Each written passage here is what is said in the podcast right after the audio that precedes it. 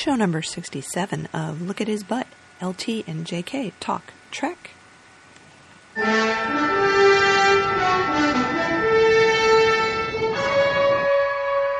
What number did I say? You said 67. 67. Oh, that's right. Okay. Wow, show number 67. So we're back with a real show. Yes, This time. with Yay! voices and, Thank and talking Thanks and for making being noise. so patient with, Yes. with us because there was just a lot of stuff happening. But we hope that you all enjoyed our, our in lieu of a podcast thing last week. And you made a really good point to me earlier. Right. Yeah. Um, we know a lot of people get the show automatically downloaded from iTunes because they're subscribed to it, and so you know they're automatically getting the show, the sound part. But we do post a lot of stuff to the blog. Um, first of all, for the show, there's links to many of the things we talk about, but also in between shows, we put stuff up mm-hmm. on the blog. Yep. So, in addition to listening to us, you may want to go check out lookathisbutt.blogspot.com mm-hmm.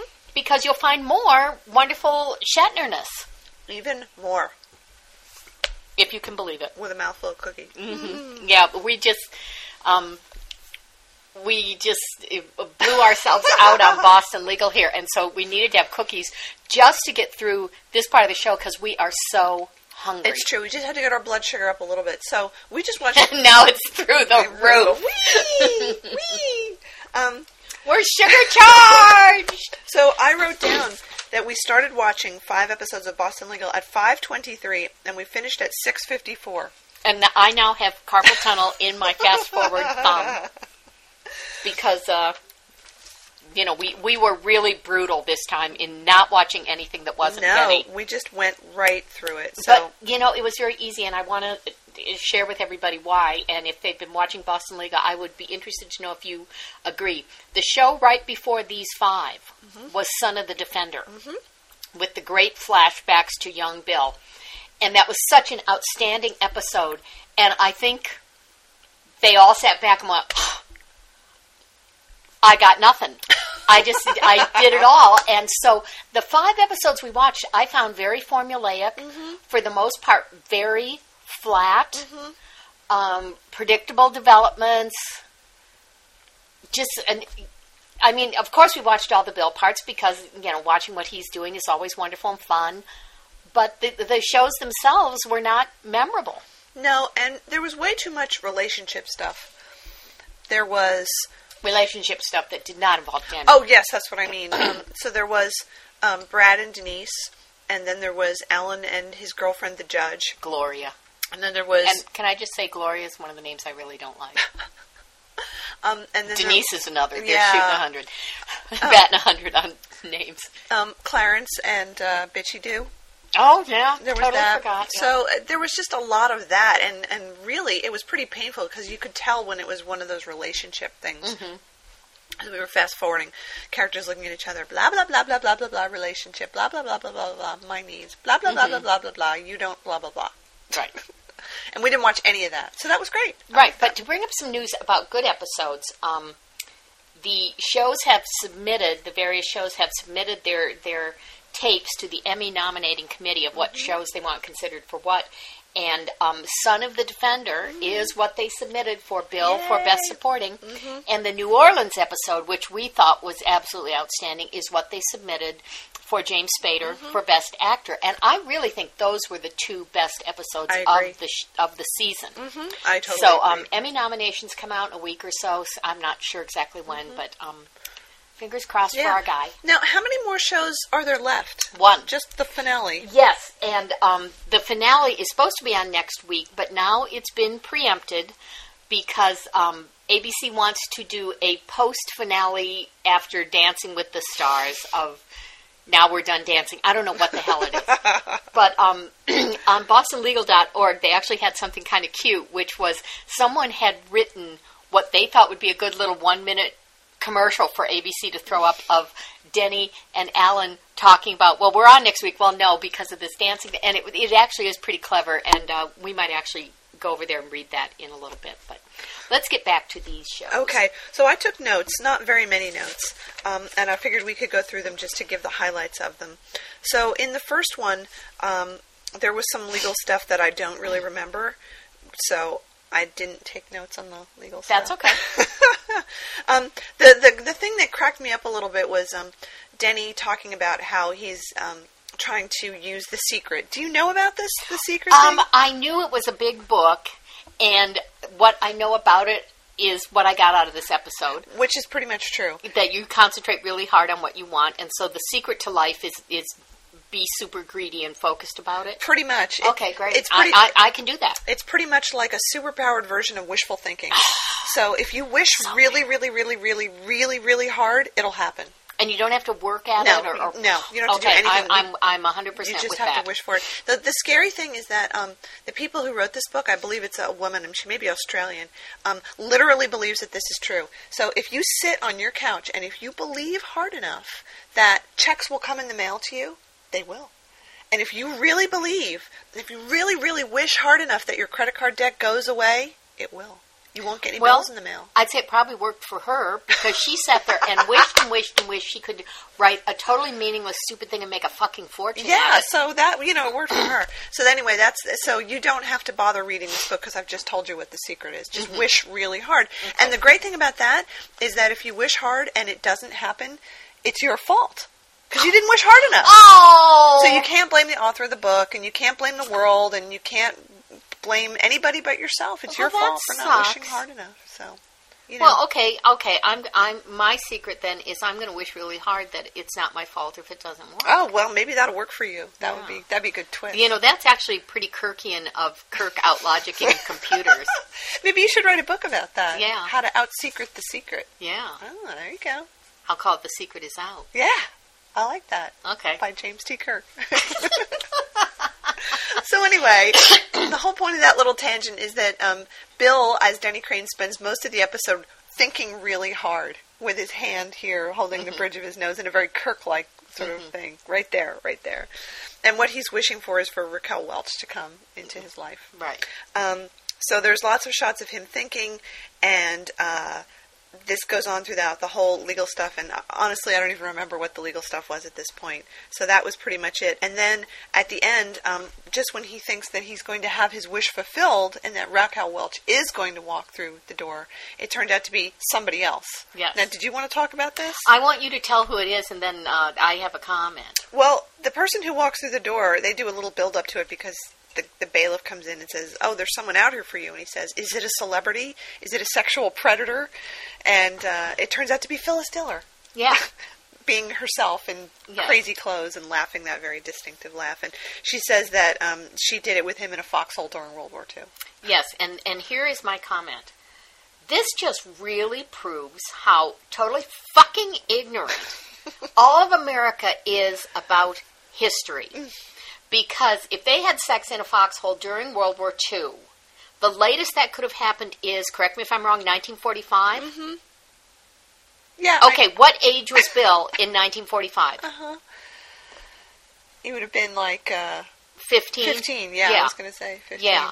And it really And Phyllis Diller too. I mean, Yes. she's not that old. and it just it just really makes makes me mad that that we're that stupid about it. But here's the thing: is like during the week when this was on earlier in the week, I had watched a recent movie, The Inside Man, mm-hmm. which is a, a fun caper movie. I love caper movies. Mm-hmm. Okay.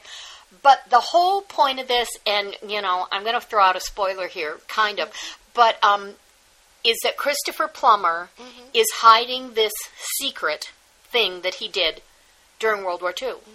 Is it the secret? No. Oh, okay.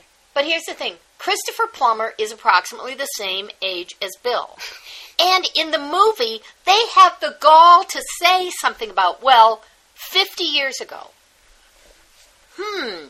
What date was it 50 years ago? I don't think it was 1942.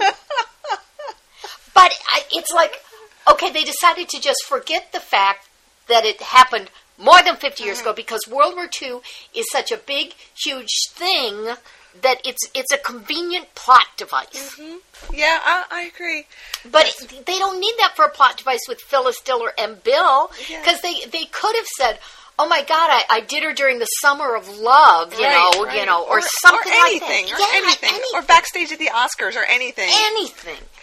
yeah, So you know, Clue up, everybody. World War II. It was more than 50 years ago. Yeah, Yeah. yeah, like- 1945 was the end of the war. Right, so we're talking 60 to 70 years. Yeah. Yeah. long time ago.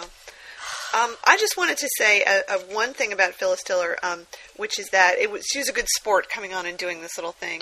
But um, I, I think, as many people don't know, she was actually really important in the history of comedy, being one of the first women ever to write her own material and get out there and do these horrible gigs and really work herself to death to get some kind of fame in a world that was completely a man's world at that Yes, time. yes. And among comedians now, she has a huge amount of respect and is not treated as a joke. Mm-hmm. So I, I was just a little afraid seeing her in this that people would kind of think, oh, it's that old unfunny woman. When when she was doing her comedy, she was actually pretty funny, Mm-hmm. and she broke a lot of ground and has a lot of respect in the professional world. So Yes. I don't think that the producers of the show were treating her as a joke. No. I think it's just one more in their weird stunt casting that they do on Well, the show. and part of her comic character has always been that she is so grossly unattractive. Mm-hmm. You know, I mean, she has always played that. And so here's Denny wishing for Raquel Welch, who, Mm-hmm. incidentally, afterwards, after this show aired, you know, somebody said, you know, did Mm-hmm. you know you were mentioned, blah, blah, blah. And she goes, well, I wish I had known because I'm such a fan of Boston Legal. and she would have done it. That's true. So I'm wondering now, do you think Bill ever slept with Raquel Welch? Do Absolutely. you think he slept with Phyllis Diller? Could have happened. It could have happened, you know. I wouldn't put it past him. I wouldn't put it past him at all. Think he slept with Bernadette Peters? Before. when they were both younger. If it, yeah, if they encountered each other. Okay. Just I'm just kind of checking because that's Yeah. always what I think when I see you know the stars on the You're show. in the right company. Yeah. Okay. Um, so then there was a little bit at the end. There were each of these episodes ended with a balcony scene that had different things happening to them, and this one ended with um, a discussion uh, as usual. And I wrote down the one good line where um, Denny said to Alan, "You're never alone on my balcony." Yes. Which I thought was a nice little catchphrase. Well, I also like the follow up to it where uh, Alan said, "Sleep over tonight," and Denny just like, "Ah, you know, you could have just left it at "You're never alone on my balcony," but no, you always have to push. Push so it. it was it was very It was good, and it was a little bit meta in that Yeah. way Oh, yeah. because obviously that's you know the way people are reacting. Well, to this show scenes. now reeks of meta. Everything they do is meta. so that was pretty funny. Okay, on to number two. And what I uh, one more Sorry, not that, on to number two. that balcony scene was that they ended up arguing like an old married couple. Oh, which yes. Mm-hmm. was really good. I thought that they played it really well. It was written really well, and it just ended up with you know. Um, it's okay. No, no, and and you Yeah. know, I was like, you never listen. you Yep. always do that. Don't look at me. Yep.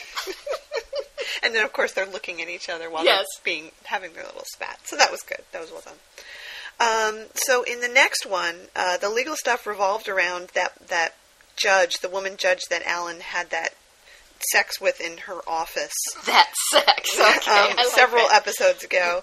um, so that was that part, and uh, they introduced her here because then they set her up as someone that Alan's actually going to have a relationship with for no particular reason other than that she's blonde and she wears too much makeup. Well, and also they probably went. You know, we have um, not done an Alan relationship in a very long time. Yeah, so they, they felt obligated, so they just picked. Random. It ran- was his time of month. It was his time of month. They just picked random hot blonde woman who had no personality.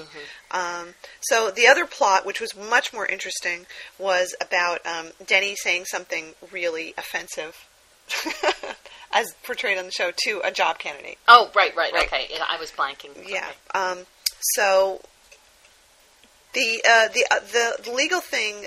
So there are actually three legal things going on. There was the the the, the judge, the no personality blonde judge, who was in some legal trouble for drugs, and we didn't watch any of that, so I don't know what happened. Um, and then there was the other one where some friend of Alan's comes in and wants to sue a department store for selling um, uh, the pornographic dolls that Which that are in real life are the the Bratz, Bratz dolls, yeah, and they're called something else. I can't hear. And then there was some fairly funny comedy with Denny stealing one of the dolls and looking up its little skirt and kind of lusting after Mm-hmm. Looking it. at its looking butt. at its butt, Yeah, yeah, yeah. and playing with it in his office and like hastily stowing it under the desk when somebody walks in Mm-hmm. with him. So that was good. Um, so the thing that Denny said, the the guy who was applying for the job happened to be black, and Denny liked him and said to him um, that he was he was very smart and he was really handsome and he was very articulate articulate. which is of course the word that got Biden in trouble Mm-hmm. when he was saying it. And um, so, when questioned about this, he said, well, what he really meant by that was that the guy didn't sound like he was black. And then it got all over the news, and he got in trouble, and blah, blah, blah. So, um, I'll just go to the end for a second, um, which was that Shirley decided to call a press conference, and what she ended up saying was that um, it was a stupid thing for Denny to say, but he was actually expressing the reality, which is that when you work in a law firm whose clients are mostly rich white people, you need to talk like rich white people so that you can communicate with them.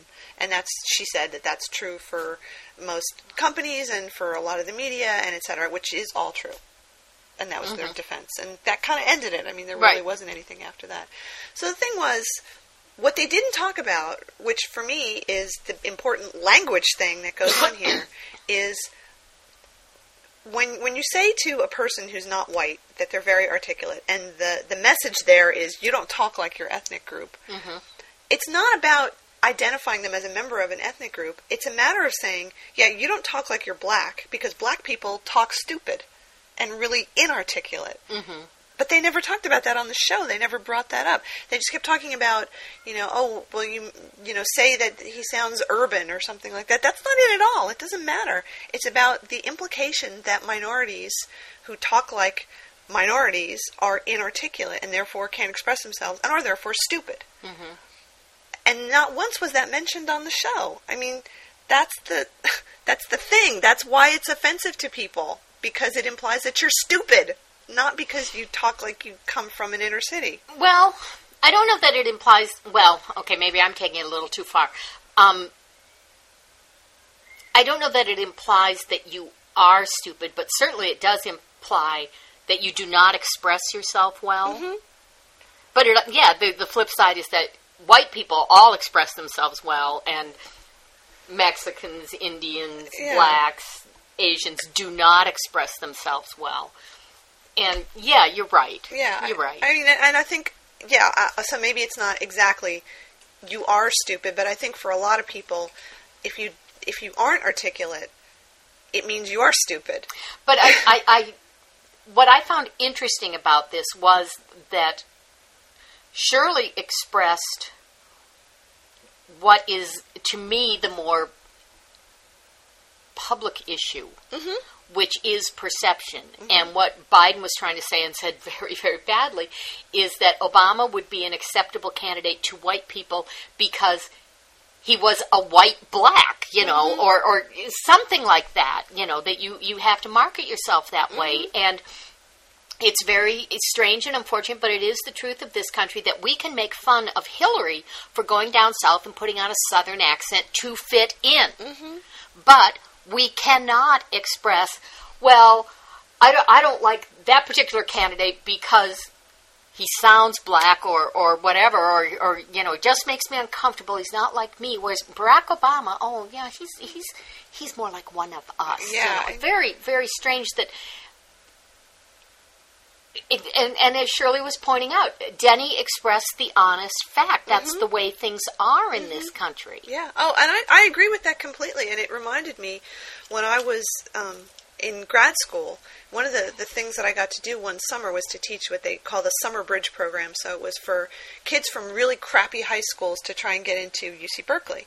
And they would never have had a chance to get in because they went to crappy high schools and then they didn't test very well because they had crappy high schools. Yeah. But they're very smart. So they were each of these kids was picked and given this chance to, to you know, like here's your chance. You know, if you're mm-hmm. smart enough, you can do this. Summer Bridge program was to teach them all the stuff they never learned in high school. Here's how to write a paper. Here's how to take a test. Here's how to go to class. Here's how to pay attention in class. Like things mm-hmm. that most white kids learn because they go to good schools. And if you go to a crappy school, the teachers are too busy trying to keep peace in the classroom, and you don't learn that stuff. Mm-hmm. So the kids were great. They were so smart and they were so like willing to be there. But this came up with several of them. Why do I have to learn to write like this? Why do I have to learn to express myself in this form? You know, isn't the way I write and the way I talk good enough? And what I said to them was, the way you talk and the way you tell your stories and express yourself is fine. But at college, you won't be judged according to the way you do things. You're going to be judged according to this completely arbitrary standard. Know that it's arbitrary and know that mm-hmm. it's mostly the way we think we should talk but it doesn't intrinsically have any more value than the way you talk and the way you write. You know, understand that about yourself, but you have to learn this other way. Otherwise, you won't get the good grades and you won't graduate. Mm-hmm. Sorry, that's yeah. the way it is. Well, and I, I, I think the interesting point to me there is the, the word you used, arbitrary, because um, much earlier in my career when I was applying for jobs, and it would say um, college degree required, it never said what the degree had to be in. Mm-hmm. And I have always felt that in many fields, college is the arbitrary hurdle that shows okay, you did you did this. Yeah. You know, and, and, and it opens up all kinds of doors for you. Now, certainly there are fields where you learn very, very specific things like medicine. You know, I don't want a doctor who never made it through medical school. But, you know, I was a theater major, but I could walk into an awful lot of jobs and apply for them mm-hmm. Just because I had the piece of paper. And that, that to me totally expresses how arbitrary that hurdle and that standard is. Yeah, it is completely. I mean, all, all of the, the higher learning stuff, the SATs and all that, measures things in very arbitrary ways and, Yes. and really no reflection on how intelligent or capable someone happens to be. But those are the rules, unfortunately. And I always encourage the students, it's like, you know what? Once you get your degree, change the rules. Right. Mm-hmm. You do it. You know, you push and, and you work for it and you talk about it. And, you know, doing linguistics, that was one of the things that we were very interested in pushing, you know, Mm-hmm. is reminding people that a lot of it is completely arbitrary. Well, and it's also, you know, like they say about poetry, that you should not be allowed to write free form poetry until you actually can write a decent sonnet, which is a very strict form. And the idea is you have to know and understand and be able to use the rules before you can break them. So I think the problem is when people associate value with with the arbitrary rules. Mm-hmm. And I I mean intrinsic value as opposed to value in the society, which is what Shirley was saying that Right. certain ways of talking and, and writing have value in society and others don't, but it's not intrinsic to them. Right. That's the important thing. So it was an interesting way to wrap it up because I was kind Yeah. of curious as to what she was going to say. Right. Um, the other point is that there were a whole bunch of people we never ever saw before, but apparently are the administrative partners. Yeah, like a bunch of old white guys. Hey, yeah, who, what, what a who got together and decided they were going to fire Denny, and Shirley overruled them. Mm-hmm. But uh, one of the themes that is developing this this end of the season build up Mm-hmm. thing is that um, Denny is going outside the parameters of what's acceptable Mm-hmm. more and more in ways that hurt the firm. Mm-hmm. So Although somehow I don't think they're going to fire him. no, but um, it was an, an interesting. Oh, this was in a later episode where Shirley had a discussion with him about it. Right, so we can. That's in two episodes. From Okay, let's go ahead. Episode three, Okay. or was there Oh, anything more? So the only thing was at the very end of the episode, um, Alan and Denny ended up talking about politics. Right. In a very uh, sort of jam the politics into the balcony scene sort of way. It didn't work. I agree. Didn't work. So that was that. Although Denny say said that he would vote for Obama, which was kind of interesting. He said because he doesn't stand for anything. Yeah, that's president I can I can I can get behind. Okay, third episode. Um, the one of the things was the guy who who cured him not cured himself was spontaneously cured of HIV. That was one thing, and the other one was um, the judge trying to get her off of the drug thing. The blonde judge with too much makeup. Oh, okay. Yeah. Uh, so I don't remember anything about it. The only thing that was good was the conversation on the balcony at the end. And that was what? That was um, when Denny was saying to Alan, um, talking about him um, being in love. They were having this discussion Oh, about being yes. in love. But I, I have to say, I forgot to write this down. But um, there was a, a, a subplot to that where uh, Denny was very attracted to the judge and kept hitting on her. Mm-hmm. And um, when Alan finally confronted him about this and said, "You know, you need to stop doing that," he said, "I love this woman." Which I just, I really like that because that's the first thing he ever says when Yes. he's attracted. He just falls in love instantly. She could be number six or number seven, Yeah. whatever we're up to on yeah, that. I love this woman. Mm-hmm. So that was interesting because it led into their discussion later on about love. And the one thing that I just thought this was a really nice crossover with Bill, of course, when he's talking about how scary it is to be in love. And he says, being in love is everything. And I was thinking, that's Ah, pure that's Bill. That's, so pure Bill. Bill. It is. It was. You could just see how much he was loving getting to say those lines. It was Mm-hmm. Yes, all about him. yes.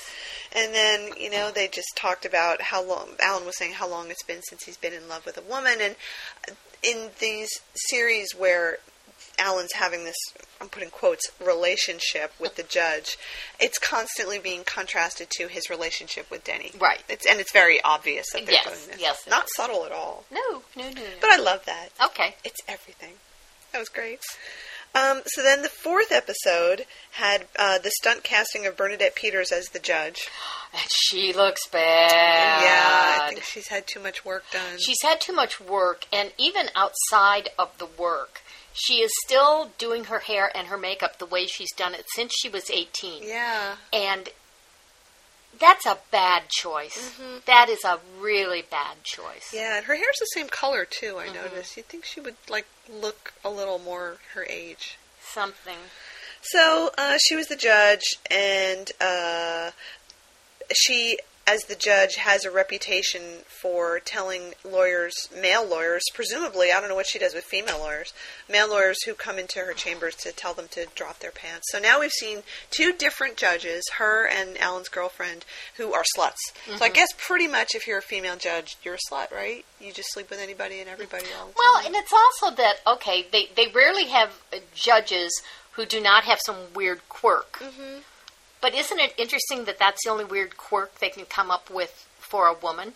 I mean, why couldn't a woman be the poopycock judge? yeah, Or any of the other weirdnesses they've mm-hmm. come up with, you know? And of course, the two female judges, because there have been other female judges Yeah. on the show, and they've been older, mm-hmm. and they've been, you know, standard older woman looking. But the two female judges who they made sluts were the really hot ones. Mm-hmm. The one, the blonde one, and then Bernadette Peters, who is made up to look like she's supposed to be hot and wears in, the, in that one scene that very, very low cut thing where her tits are falling out of it. Right.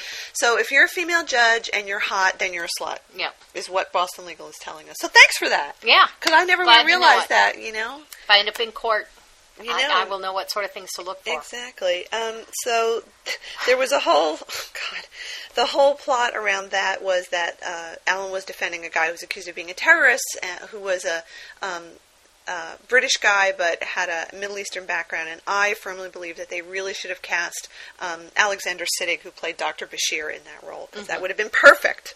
so maybe he was too busy, I don't know, but that should have been him.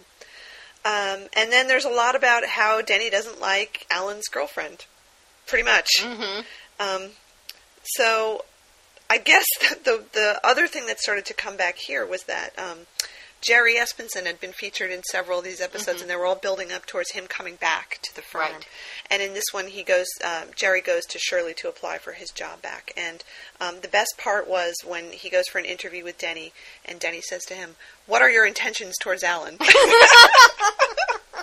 Well, the other thing I like was really is, is the opening scene where Oh, Jerry's right. applying for his job and telling Shirley he wants to come back, and she's going, "You threatened to kill me," you know, and you know the whole thing. And she says, "Well, you know, it's such an outrageous request that I will consider it." And he goes, "Oh, I'm so happy! I just have a song in my head." And she goes, "Really?" And he says, "Yes, just coming over here, I had this song and I was humming it to myself." And she goes, "Well, what is it?" And you know, hum it for me. And he he doesn't hum; he starts singing it, and it's the Boston legal theme the whole theme. and they played the theme over it of him going bow bow bow bow bow, and he was so funny because they're showing the the cuts that they they normally show behind that, but they keep cutting to him Grooving. grooving and singing, and oh, it was very funny, very clever. It was really, really good. So that was great. Um, and uh, there, there. So now Denny is having to be jealous of both Alan's girlfriend and also jealous of Jerry coming back. and I was wondering if he's going to have a meltdown. I don't know. He was pretty perturbed. Yeah, he was. He's being attacked on both sides. Really. in his point of view. Um, and then the balcony scene. They talked about Hillary Clinton. Yeah, and I want to talk about that because Alan's saying, "Oh, I find her her sexy in a praying mantis in a knee length skirt sort of way," and you know, I've mentally undressed her and everything, and, and they're going on about this, and I was laughing, laughing, laughing because in recent weeks, this has been on several different news things in in newspapers reported that you know they were asking Bill Clinton, "Well, what TV shows do you like?" and he loves Boston Legal. Oh, there you go. So I think this was their little you know tip of the hat to him having Alan Shore. I think that uh, Hillary's really hot. Uh huh. So that was really, really funny. Um, and then it kind of turned into more of a discussion about uh, how difficult it is to have relationships with women, and and at one point um, they end up Denny and Alan talking about how good their friendship is, and Alan says, "That's why I fell for you." Yes. Okay, so fifth episode. Where are my notes? Oh, I have the wedding written down. That's it. Those are my only note on that whole episode. Uh, yeah, So, uh, Brad and Denise get married and have a baby instantly. instantly. Yeah. Yeah. And that was the bulk of the episode. The other thing, though, having to do with Denny, and Yes. we need to bring it up, is um, Jerry, of course, who got his job back now. The first case he's assigned is to defend a woman who's suing her landlord because he has a no pets clause and she has a duck. And the duck is her emotional support animal. And at one point, as a joke, Denny comes in and fires off a shotgun at the duck. And it's not loaded, it's just a joke. And Bill does this real funny little flap of his wings when the duck flaps at him. But um, then the duck dies. It has a heart attack and, and, and it dies. And so Shirley goes to Denny and says, This is getting really old and embarrassing, and you've got to pull back or I will fire you. I don't want to, but I will. And then she says, Why? Why do you do these things? And it was a really wonderful scene of Denny explaining how, you know, he used to have people always wanting him on the case, and now nobody wants him on the case. And, and he said, and You're old too, Shirley. I mean, he's mm-hmm. very blunt about it. And she goes, Oh, you know, you think of yourself the way you want to, and I'll think of myself the way I want to. And he goes, No, you're old, and we're both rich. We don't need to work, so why do we mm-hmm. come in? And, and he said, You know, we, we continue to do it, even though the world belongs to the young. Mm-hmm. You know, to come in here is better than, than sitting home, and to play these silly jokes is better than acting my age. Mm-hmm. And I just found it, it really moving, It was good. and it, it was really good. But again, it does set up this thing that Shirley's being put in a very bad position of having mm-hmm. to continue to defend him when he's getting into the indefensible. Um, it was it was good, and I thought um, Bill was really great in that scene. He was very low key and very open and honest, and and you know d- doing that thing where he really gets in touch with that character. You know, you really feel like Denny is. As much as he goes on about the mad cow and everything like that, he really knows what's going on. He understands what's happening, and when he does things like firing off the shotgun, it's not that he's crazy. It's to to save something. Yes. You know, to still have something. to have someone notice him. Mm-hmm. Yep. So that was good. That was a good scene, and it looks like they're going to have from the coming attraction that we saw for the finale. It looks like they're going to build some more on that Yes, and have something happen. something is going to happen. Yeah.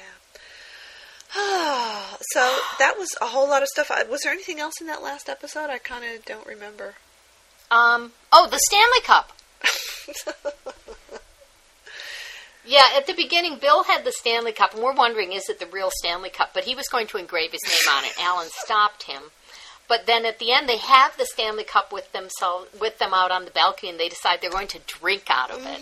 So they each take a, a swig out of the Stanley Cup, and it was really fun. And, then- Alan says it's going to be a lot of scotch. Yes.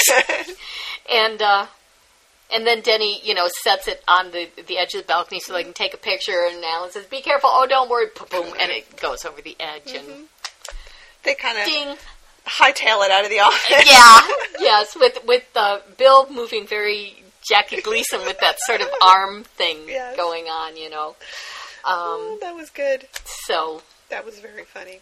Yeah, that was that was pretty much it. Yeah, so the way oh and and uh, in the episode before that Bethany was in it for 2.5 seconds. Yes, and had no lines. Had no lines. Yes. Uh, she just overheard Bill saying that all women are uh, unstable. Right. Big ones, little, Little ones, ones. and then she leaves and he goes, "The little ones are the most unstable of all." so who knows? I mean, uh, and I think you can tell by the the the quick run through we've given you of these episodes that they were very uh, formulaic. Yeah, they were. You know, Yeah, and strange case, a lot of relationship crapola, Yeah. and then a balcony scene. yeah, and the cases we noticed in at least two or three of the ones that we just watched, there was only one case and not the two that they normally Mm-hmm. have going on simultaneously. because they were really I think first of all they were being very pressured to move and it showed the Brad and Denise uh, relationship along quickly because the actress is very hugely pregnant and they wanted to get them married. Right. So uh, we were getting a lot of uh, time and strange strangeness going on with them. Yep. So that's all over with, and who knows what's going to happen now because she had the baby, um, Yeah. and they're married and all that, and aren't we happy? Um, I, I just wanted to mention um, the the casting. So I recognized in the credits of that last episode Chuck McCann, who is a comedian who was um, did a lot of commercials and stuff, and he was on Sesame Street for a while. He was the judge. okay. In that last case. Oh, okay. All so right. I, I it, whoever's doing the casting, it's just it's very interesting. Mm-hmm. Really hit and miss. Sometimes it's it's really good, and sometimes it's just weird. Well, like we love the Howard Hesseman judge, and him. you didn't really watch this, but of course I did, which was the whole uh, the case that went on during the that Mm-hmm. last episode, which was the priest in, in, at the beginning of the wedding was hauled away for Mm-hmm. harboring um, illegal aliens in the church, and the priest was played by I don't know his Michael real name. Gross. Oh, thank you. Yeah. But he played Steven Keaton. Um, on Fax, not Uh, Faxalisk. Sorry. what's it called? the Michael J. Fox show? Yeah, he was Michael J. Fox's father. Yeah. Um, anyway, Yeah, I can't and uh, and he's really good. oh yeah, And so I wouldn't mind if we got a follow up to him doing some, I don't know, outrageous jailbreak or something. Yeah. That would be good because he's a good actor. it, it's interesting when they. I mean, shows always do the kind of casting where they cast people and, and you're like, oh, I remember that person. I remember that person. But Boston Legal has taken it a step further, I think, in casting people who are very much identified with certain characters. Mm-hmm. Like when you see Michael Gross, you go, oh, it's Michael J. Fox's dad. Yeah. And he hasn't done a whole lot of work since that show. Family Ties. Family Ties. Thank you. He hasn't done, at least that I know of, a ton of work. I saw him on Law and Order. He's been on Mm-hmm. that at least once, where he played a really slimy guy and was very good at playing a slimy guy. Mm-hmm. He's good. Um, but it, it's that kind of thing where you see people that you kind of don't expect to see in these roles. So you know, good for them for Mm-hmm. Yeah. reaching out and and casting people that you might not expect. Yep. So that's been good. Oh my gosh, so that's like half an hour. We Okay. we we should go get some food. Let's get some dinner. So we have so much fun stuff. I'm crashing from the sugar high. Um, I think one of the things we will do in the in the, the next part you can stay tuned for is we're going to do a little reading aloud of something by Bill. We think yeah. we think so. Stay tuned for that. Space, the final frontier. These are the voyages of the Starship Enterprise. Its five year mission to explore strange new worlds, to seek out new life and new civilizations, to boldly go where no man has gone before. We want to hear from you. Leave comments at lookathisbutt.blogspot.com. Send email to lookathisbutt at gmail.com. This entire podcast recorded on an Apple PowerBook with GarageBand.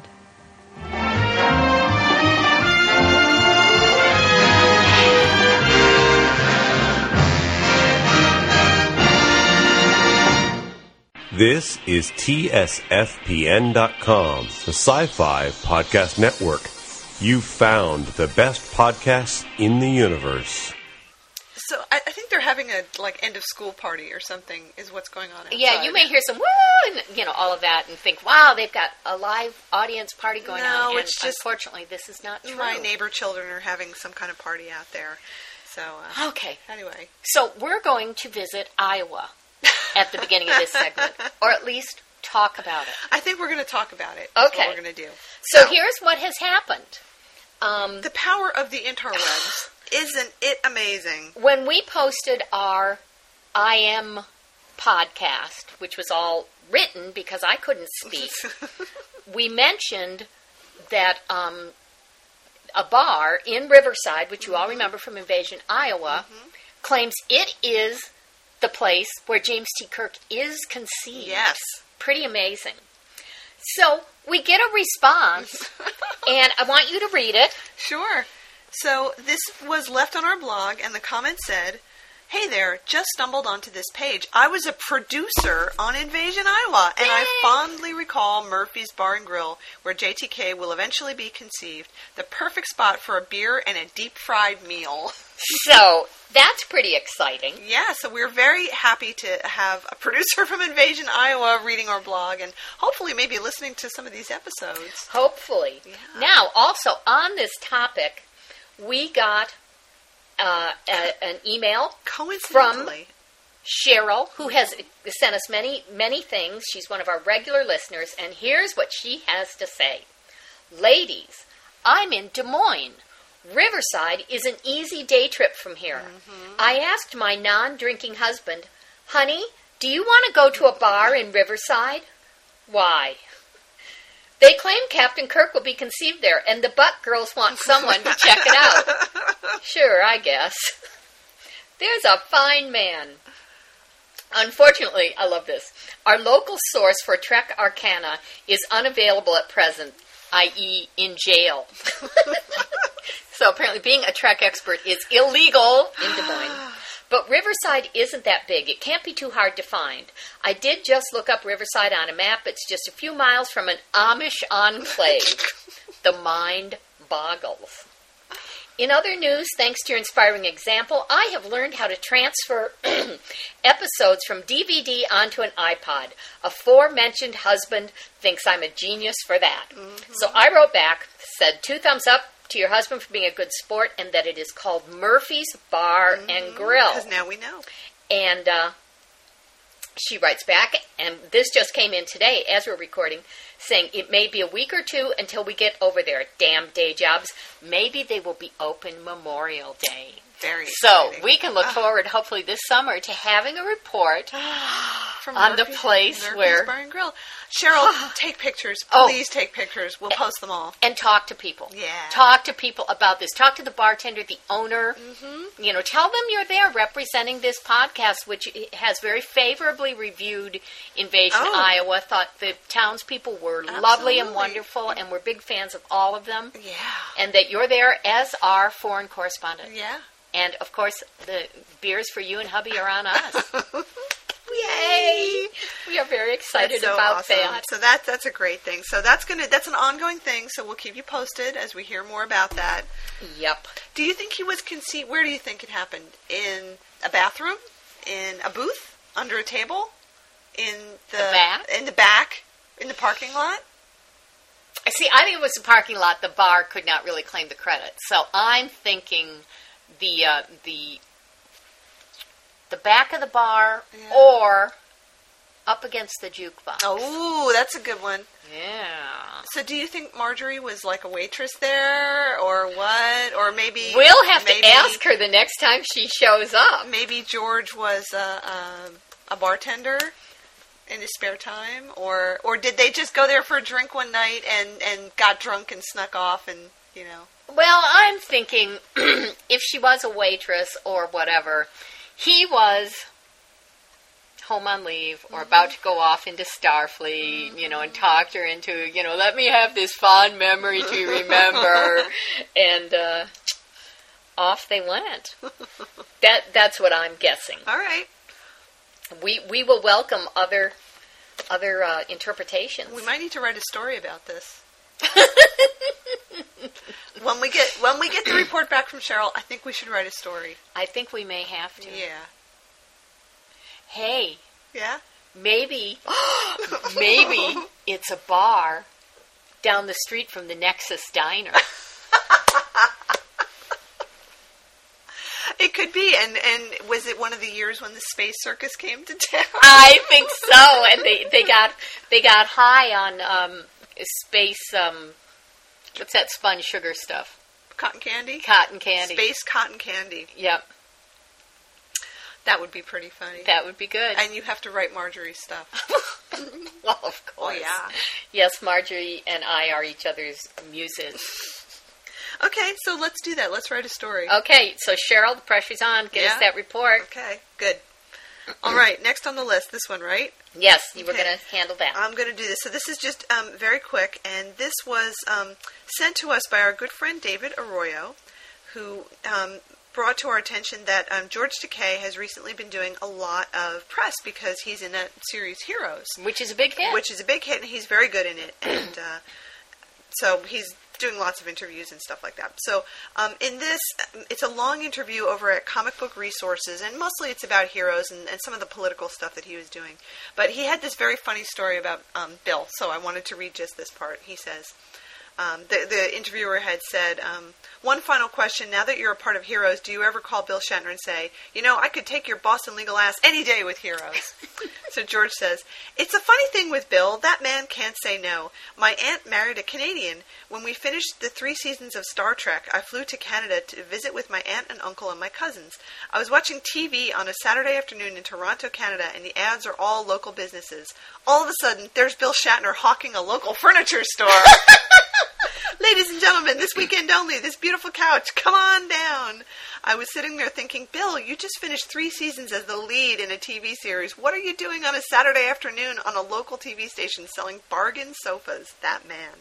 Bill Shills. Bill will shill for anything. So even then, three seasons of Star Trek finished. There he is in Canada selling furniture on TV. Yeah. And then, you know, just recently doing all those um, lawyer shills that we saw Mm-hmm. him doing. So Bill has a long history of shilling for Yep. anything. And he's right. He can't say no. Absolutely not. Well, and here's the thing about Bill and Shilling is it's easy money for actors. It's mm-hmm. very good money.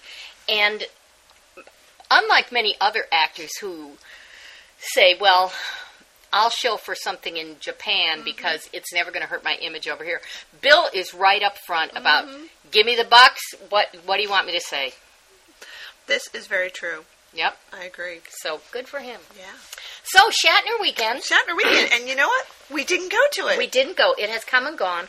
We could not go this year. We had a lot of uh, stuff going on, you know, in our personal lives our that were interfering lives. with our professional podcasting lives. we do have day jobs. We yeah, and families, and Families and things things. like that, you know. But anyway, we did hear about it, and once again, this was a much larger group this year. I believe they had 29 or 27 attendees, something like that. And um, again, they visited the Boston legal set on the last day of filming.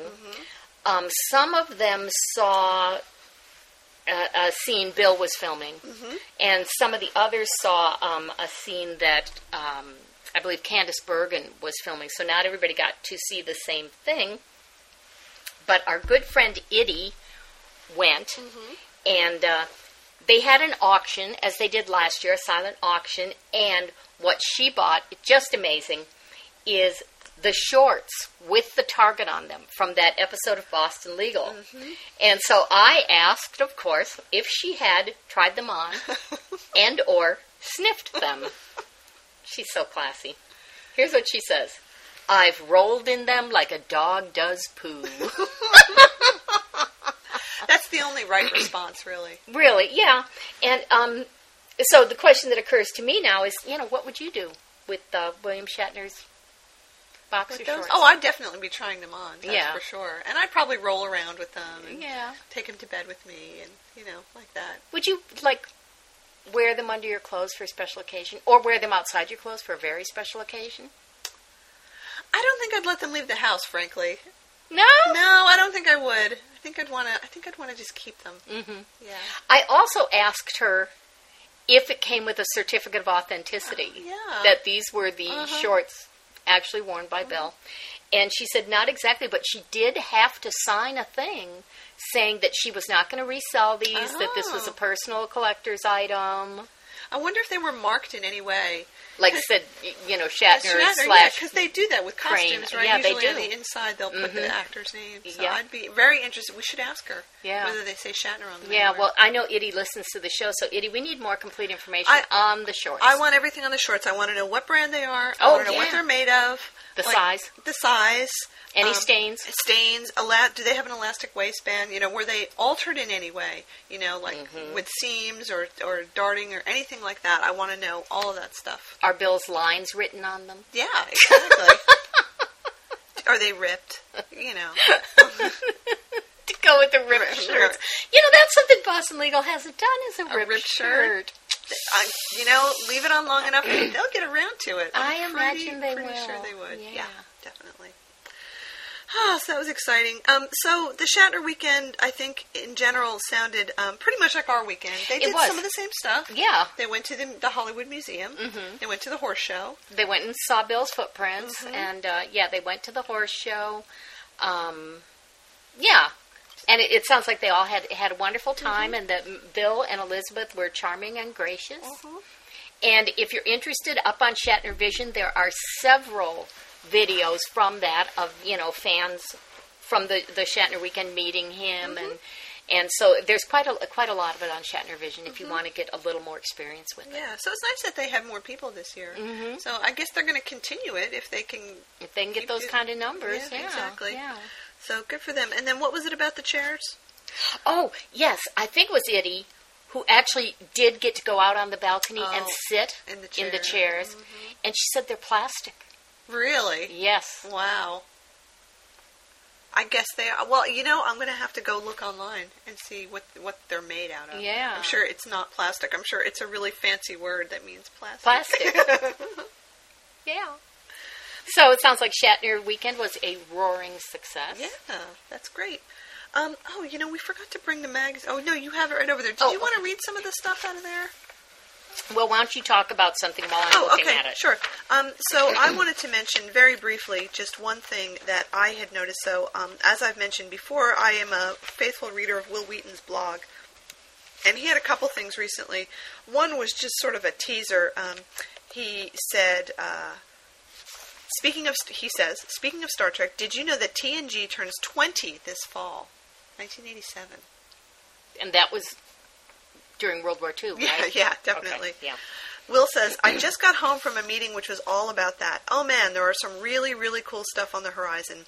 Without saying anything that will get me into the kind of trouble that results in the hands on touch you only get with hired goons, I would like to point out that this is going to be a great year to be a Trekkie. So that sounds really good. It sounds like there's some stuff happening that could happen in the fall, so I'm excited about that. If Wil says it, I believe it.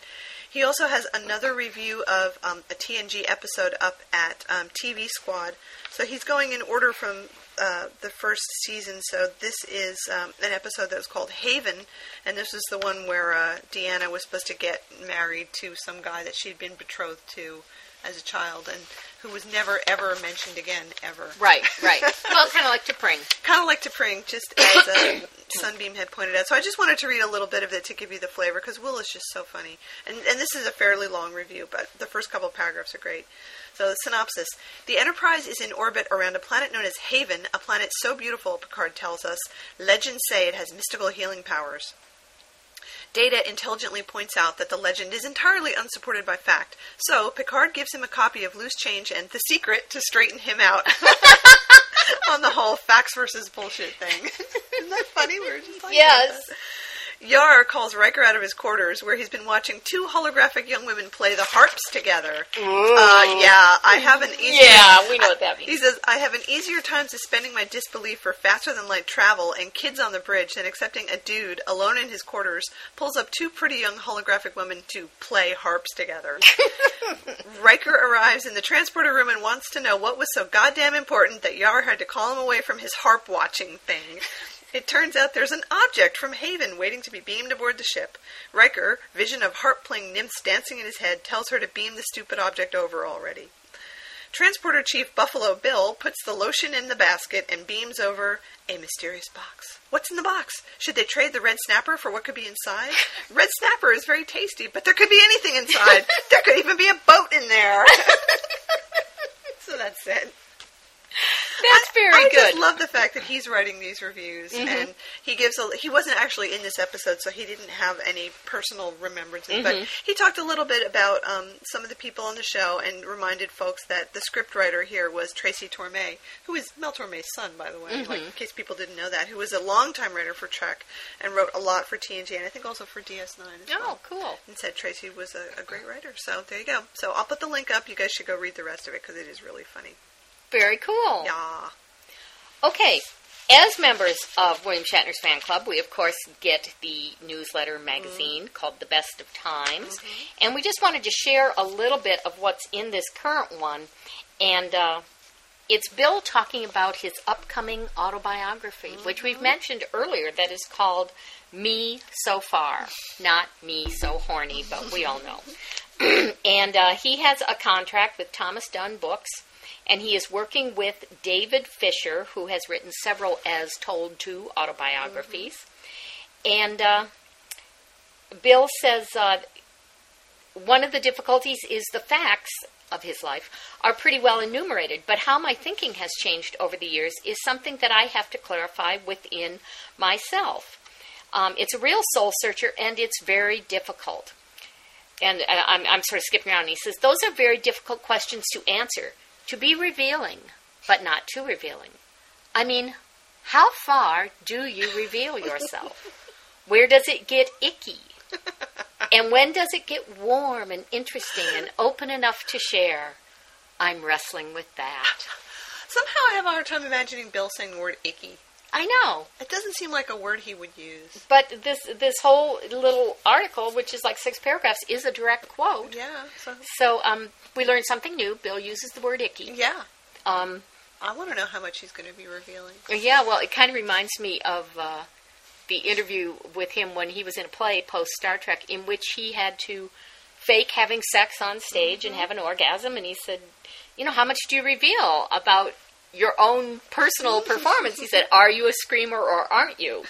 And I think the fact that he even brought that up indicates he is a screamer. Well, yeah. You know, Yeah. because why else would you pick that specific thing? Right, right, right. So um, this will be very interesting because certainly the earlier, what was supposed to be an authorized biography, which he deauthorized because he didn't like it. The one that I have that I made him sign. Uh, yes, I have it too, but unsigned. But oh my god, it really reveals a lot, and there are so many great pictures. And he's talking about sex on like every Constantly. other page And sex is just the metaphor for everything for him. for his whole life. everything, just everything. So um, so we'll be looking forward to Totally. me so far. Me so far, and we'll probably read passages of it out loud. Yeah. because I'm sure there will be a lot of really quotable stuff. I there. think we may have to do a whole show, at least a whole show. I hope it's full pictures. Ah, that would be great. Yay! Um, coming up, so everybody will know, on June first, Oh yeah, Bill is going to be on the Henry Rollins show, which is on one of the premium cable Mm-hmm. it's channels. on IFC. Yes, you're right, IFC. Yeah. and uh, I get IFC, but I'm going to be out of town, so everybody cross your fingers for me that I am going to master timer record, which I've been failing pretty dismally at, so that we'll be able to get that. That'll be very interesting. Oh, and I just had a brief thing that I wanted to mention. Um, as as you guys probably know, I watch a lot of the stuff on the Cartoon Network, and um, they've been doing this um, thing with the the shows that are regular shows where it's an alien invasion. So every week a different show does a um, episode about being invaded by aliens. And this week it was a show called My Gym Partner's a Monkey, which sounds really stupid, but it's actually pretty funny. And um, the joke is that it's a, a human kid who gets sent to an animal school because his last name happens to be Lion. So all of his schoolmates are animals, and they're very funny. And uh, they, he he's met all these different groups of kids, and there's a group of nerds who are all different species, but they're all really really nerdy, and they they mm-hmm. live they do stuff in the basement, you know, and they all have glasses and they talk in funny voices. And this week they happen to be invaded by an actual alien who was disguised as a platypus. So the regular kids go down to get help from the nerds, and the nerds won't help them because they're in the middle of playing like Dungeons and Dragons or something. but then when things get really serious, they decide that they are going to help, and they rip off their Dungeons and Dragons costumes, and they're all wearing Star Trek shirts, like original TOS shirts. Of course. And then they decide to leap into action, which means somebody presses the button to start the warp drive, and then they spend the next 30 seconds leaning back and forth and going, whoosh, whoosh, whoosh. And that's all they do. but it gets them going. It just gets them going. So I just thought that was really funny that they don't even have to say anything. Like they're wearing the shirts and they're going, whoosh. I like that. So that was good. Well, remember Maybe in that. Invasion Iowa when they were filming the lightsaber um, duel and they had to make their own noises, Uh-huh. so they're going whoosh, Yep. whoosh. Yep, It was kind of that like was that. cool. So that was very, very amusing to me. So, um, do you have this up? I on do. Screen? I have it okay, up here then we have now. one more thing to do, and then we're gonna Mhm. do the big thing. Um, we want to talk about Jimmy Doohan's ashes, which, as many of you may have heard, went up into space, and we were speculating because we didn't know much about this. That um, so. You know, what did they do? Was it like scattering? That's Mm-hmm. what we were assuming they do. No, your ashes go up with a whole bunch of other people's, and they go around the earth a couple times and come back. Mm-hmm. So that kind of takes the shine off it for me. I thought you're scattered among the stars, the the moon dust, and the whole thing. But anyway, um, they lost his ashes. Yeah, but then they found them. Yeah, so they did find okay them, in New so- Mexico. Yeah, so that was good. Yeah. okay, so um, why don't So, you so tell them where what's did you coming up? find this? Was this just a Google alert? Uh, no, no, no. Somebody had, I believe, posted something on Trek BBS about they had heard about this, and I'd never heard about this. I had never heard of this either. Yeah. So Well- we, we did a little investigation. We found something really wonderful. Yeah. So um, what it is is supposedly, um, and this has not been verified. And the guy who had posted this to the web says he hasn't verified it, but the stuff that he has seems to be proof. Is a story outline dated uh, October 15th, 1966. Oh, sorry, it's dated 1966. That William Shatner wrote an outline for a Star Trek episode and submitted it to Gene Roddenberry, and um, it didn't get made into an episode, unfortunately. But he went ahead and submitted it. So 66 is very early. Mm-hmm. And as the guy who analyzed this pointed out, that there is some um, inconsistency in the terminology because they hadn't quite figured things out by then. Right. Um, so uh, he says in his little introduction to this that um, Roddenberry mentioned that he uh, Shatner wrote an outline and he read it, fearing it would be terrible. Roddenberry reported that to his amazement, it was quite good and had a good flow. So we thought we would read this for you because it's very short. It's like a page and a half.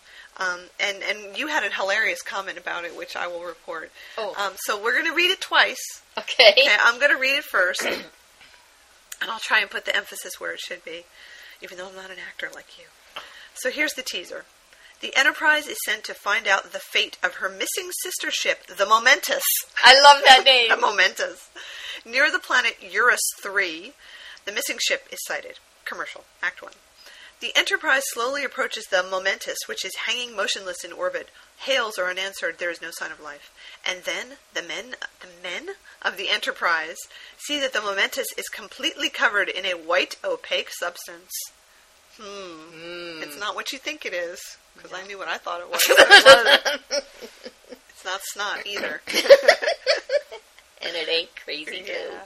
Kirk, Spock, and the Doctor materialize into the Momentous. Though all the equipment is undisturbed, there is not a single bit of food left on the ship. Nor is there a living soul to be found. Uniforms, clothes, shoes, underwear, underwear, Underwear. Bill are all found, but their owners are gone. Quote, the whole ship seems to have been sucked dry. And we're pretty sure that's what the captain would say. Yeah, Act Two.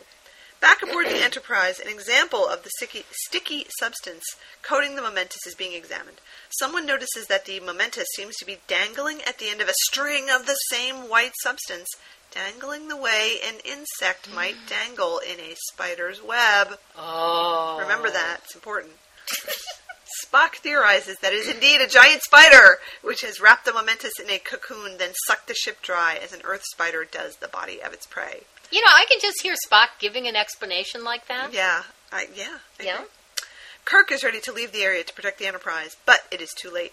The Enterprise is being covered with a sticky white substance and cannot maneuver to escape. Soon it is also cocooned like the Momentous.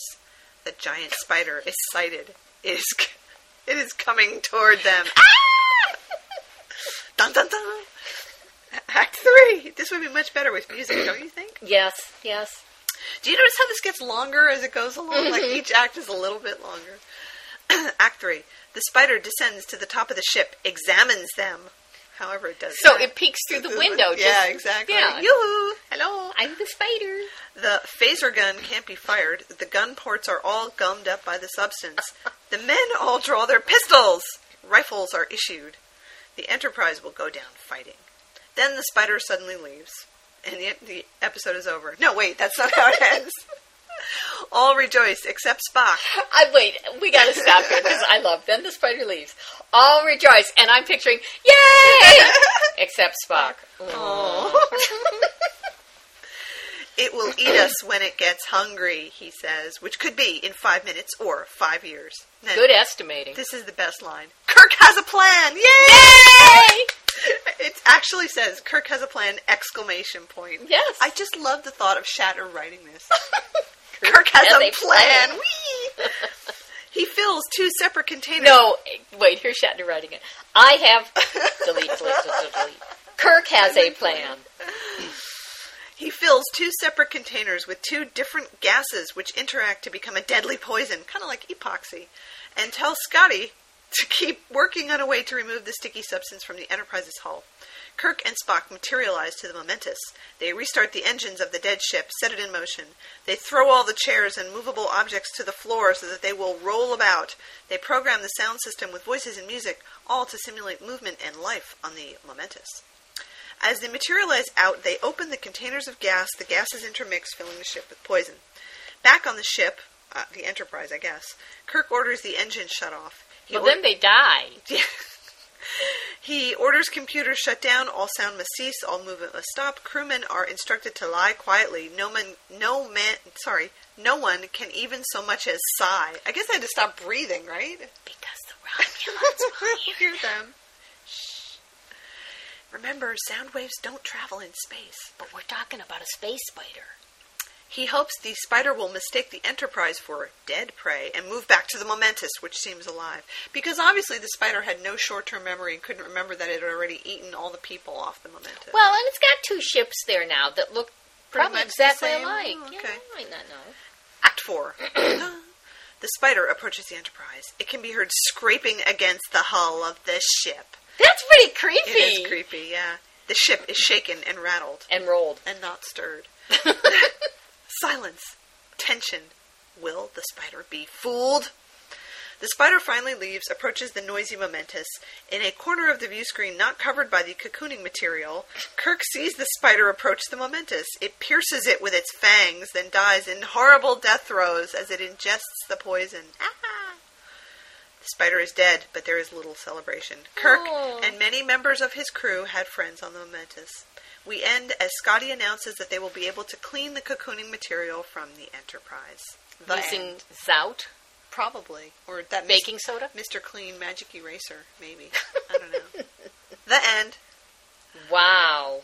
So that was it. A giant spider. Well, you know what? This was written very early, but it's got a lot of the the the the fun Trek things. Like it's got a beginning, kind of like Tholian Web. Yep. It's got to be very very quiet, Yep. like um the one with the Yep. Romulans. Play dead. Yeah. Um, it's got um, getting the creature to, to take something that will kill it, kind of like in uh, Obsession with the blood right? bait. And in Doomsday Machine as well, where they got it to go after the other ship. That's right. Yep. So I say good work, Bill. I say I, that's very interesting. A giant spider. um, what, what the guy who posted this um, had a little comment, which I think is absolutely more true. Um, he says, um, "Flesh it out." Change the spider to something a bit more alien. Put a timer on the thing. The Enterprise has to break free and deliver medicine to a colony. You know the typical trying to beat the clock plot, and up the personal danger to Kirk. Uh, and this might have been a halfway decent forty-nine minutes. Mm-hmm. So I, I agree with that statement. So it's funny that um, this never came out. Actually, I shouldn't say that. Who knows? This might be the plot of one of those books that Bill writes Right. with uh, his friends. This person also points out, though, it would have cost half a season's budget Mm-hmm. to realize the special effects. yeah, a giant spider. Yeah. I agree. Well, couldn't they made it out, make it out of the same pipe cleaners they made um, Sylvia and Yeah, uh, what's his name They out of? They probably could have. Korob? They would have. Karob? Korob, I think. I think they would have done like in that. Um, I don't think it was a Roger Corman movie, but it was a movie that Peter Graves was in, where they were attacked by giant grasshoppers. And what they did as a special effect was they had real grasshoppers walking across postcards of large buildings to convince you that it was walking. Well, that's a good idea. Yeah, Okay. grasshoppers Cool. postcards. They could have done it like that. Okay. Can we take a little break and then we're going to do something else with this? Oh, sure. Okay. So let's take a break and listen to some some of that fab music, and we'll be right back. Okay. Cue the music.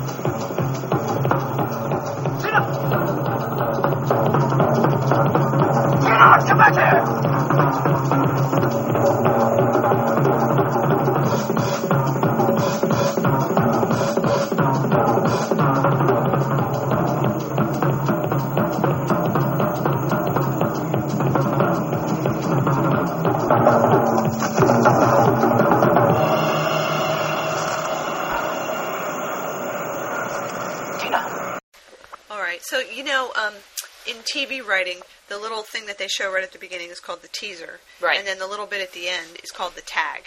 Right, right. This is the tag. Oh. So it's just a to the little bit. podcast. Yeah. Oh, okay. Well, you're going to read the thing, but it's not Okay. very long. So, Well, it's not me reading it. well, that's It true. is I our forgot. special forgot. guest. That's right. Yeah. So now we have you, you've heard Web of Death read by me very badly, and now you're going to hear it read much better, much better by the woman who should know how to read this because her son wrote it. Right. Yeah. So now I present Web of Death read by Marjorie. Marjorie Kirk. Thank you. Thank you. Okay, here's the teaser. The Enterprise is sent to find out the fate of her missing sister ship, the Momentous. Near the planet Eurus III, the missing ship is sighted. Act 1. The Enterprise slowly approaches the Momentous, which is hanging motionless in orbit.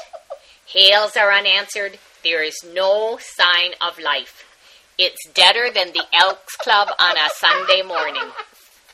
And then the men of the Enterprise see that the Momentous is completely covered in a white opaque substance. Now, you know, that happened to my niece once when she was cooking. I think it was a souffle, she said, and the whole thing sort of blew up, and her kitchen was a mess. And I remember one time when my aunt was making a wedding cake for somebody, and she said there was buttercream from here to Goshen. But anyway, it's not buttercream. Kirk, Spock, and the doctor materialize into the Momentous. Though all equipment is undisturbed, there's not a single bit of food left on the ship. Even the lunches their mothers packed for them, and the food they brought back from the picnic, even all the Tupperware containers are empty and left all over the place, not even cleaned up. Nor is there a living soul to be found. Well, lucky for them, because if I walked into that mess and found a living soul, he'd wish he wasn't. Uniforms, clothes, shoes, underwear are all found, but their owners are gone. Well, let me tell you, if you've raised two boys, you know it is not at all unusual to walk into your house and find all the clothes and shoes and underwear everywhere except where they should be, and no sign of those boys. Anyway, the whole ship seems to have been sucked dry. Act 2. Back on board the Enterprise, an example of the sticky substance coating the Momentous is being examined. Someone notices that the Momentous seems to be dangling at the end of a string of the same white substance, dangling the way an insect might dangle in a spider's web. Now, you know what they should have done then? They should have gotten a big giant space Webster and just sort of swept it down. That's what they should have done. But you know, Jimmy, he never had any interest in helping around the house. So, of course, he doesn't think of things like call the, the, the Starfleet people and say, send over that giant space Webster or the giant space vacuum with the attachment to do those things. Anyway, Spock theorizes that it is indeed a giant spider. Oh, and how long did he have to go to school to come up with that? Which has wrapped the Momentous in a cocoon, then sucked the ship as dry as an earth spider does the body of its prey. Hmm. Kirk is ready to leave the area, good thinking, to protect the Enterprise, but it's too late. Well, I can tell you, he wasn't spending any time cleaning up his room. The Enterprise is being covered with a sticky white substance and cannot maneuver to escape. Soon it is also cocooned like the Momentous. Well, couldn't what did they do? They just sat there while this was going on, and they could have gone outside. I don't know with a a jar of Windex and some paper towels and scrape some of it off. Anyway, here comes a giant spider. It's sighted and it's coming toward them. Okay, now these are not a bunch of little girls, so I'm hoping they don't panic. Act 3. The spider descends to the top of the ship and examines them. The phaser gun can't be fired. The gun ports are all gummed up by the substance. And seeing how things have been going, I'm pretty sure it's probably the first day of hunting season, and the people who really know how to use those things are gone. The men all draw their pistols. Rifles are issued. The Enterprise will go down fighting. Fighting and sticky is what it sounds like. Then the spider suddenly leaves. Well, how about that? Goodbye, Mr. Spider. Could you take your ghoul with you? All rejoice, except Spock. You know, I had a cousin just like Spock. Something really good would happen, and he would always see the downside that it could all turn bad. We didn't like when he came to the picnic a bit. It will eat us when it gets hungry, he says, which could be in five minutes or five years. Well, nothing's going to wait five years to get hungry, mister. Nobody believes that. But Kirk has a plan. Way to go, Jimmy. He fills two separate containers. Now I'm thinking Tupperware, you know, because they have that burp lid, so it's nice and tight, with two different gases, which interact to become a deadly poison. Well, you know, he did do real well in that chemistry class he took. And tell Scotty to keep working on a way to remove the sticky substance from the Enterprise's hull. I'm thinking Scotty must have called his mother and said, How do I get this off? And she told him but we don't see that. That's not in the show. Kirk and Spock materialize to the Momentous. They restart the engines of the dead ship and set it in motion.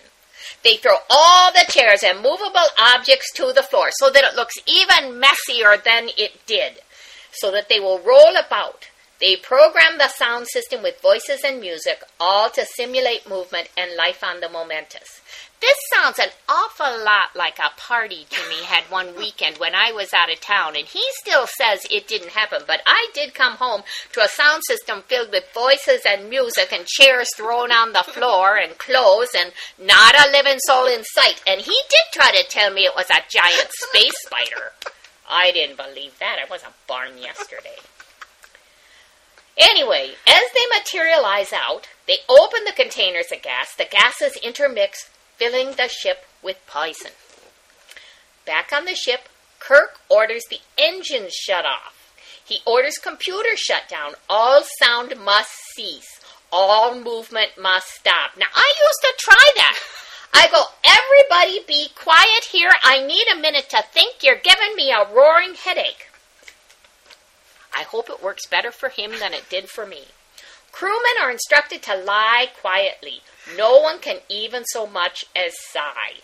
He hopes the spider will mistake the Enterprise for dead prey and move back to the Momentous, which seems alive, or at least lively. Act 4. The spider approaches the Enterprise. It can be heard scraping against the hull of the ship. The ship is shaken and rattled, kind of like that tornado that came whipping through town on Easter Sunday several years back. I remember that. That was pretty scary. Silence, tension. Will the spider be fooled? The spider finally leaves, approaching the noisy Momentous. In a corner of the view screen not covered by the cocooning material, Kirk sees the spider approach the Momentous. It pierces it with its fangs, then dies in horrible death throes as it ingests the poison. The spider is dead, but there is little celebration, don't you know? Kirk and many members of his crew had friends on the Momentous. We end as Scotty announces that his mother told him how they'd be able to clean that cocooning material from the Enterprise so they all sit down and have some cake and coffee. End of story. Well, Marjorie, that was that was a lovely uh, Oh, dramatic interpretation. That was so good. Oh, that was the best. That was absolutely the best. You know, I bet if Gene Roddenberry had heard Marjorie reading this, He would have bought it. He would have hired her to read all the the story synopses to him. I think so. They're much better that way. They much, are. much better that way. Yep. I'm so happy. That was just that was fabulous. I'm so glad when Marjorie comes to visit. I- she has such a unique perspective, and we learn about Jim that he threw wild parties, yes. left his underwear and everything all over the house. And tried to use excuses like a giant spider messed up the house. Yeah. It's true. And he knows nothing about using a giant space Webster or a giant space vacuum. Why would he? Boys. Just run away. oh goodness. Well, that was just fabulous. Um, okay. Do you want to do anything else, or should we just end? I think we have got a show full and a half already. I think I agree with you. So I hope you all enjoyed that. Um, I'll put up the link to the actual place where you can read the whole thing with the comments if you want to, um, and see what that's about. But yeah, that was a real find. I'm glad we got to, to talk about that. yes. So um, we'll be back next time with more newsy things, more new fun stuff. I think um, not Boston Legal next time because No. of the thing being postponed, but there's just oh, so much other stuff to talk about. Because Bill is Everywhere. everywhere.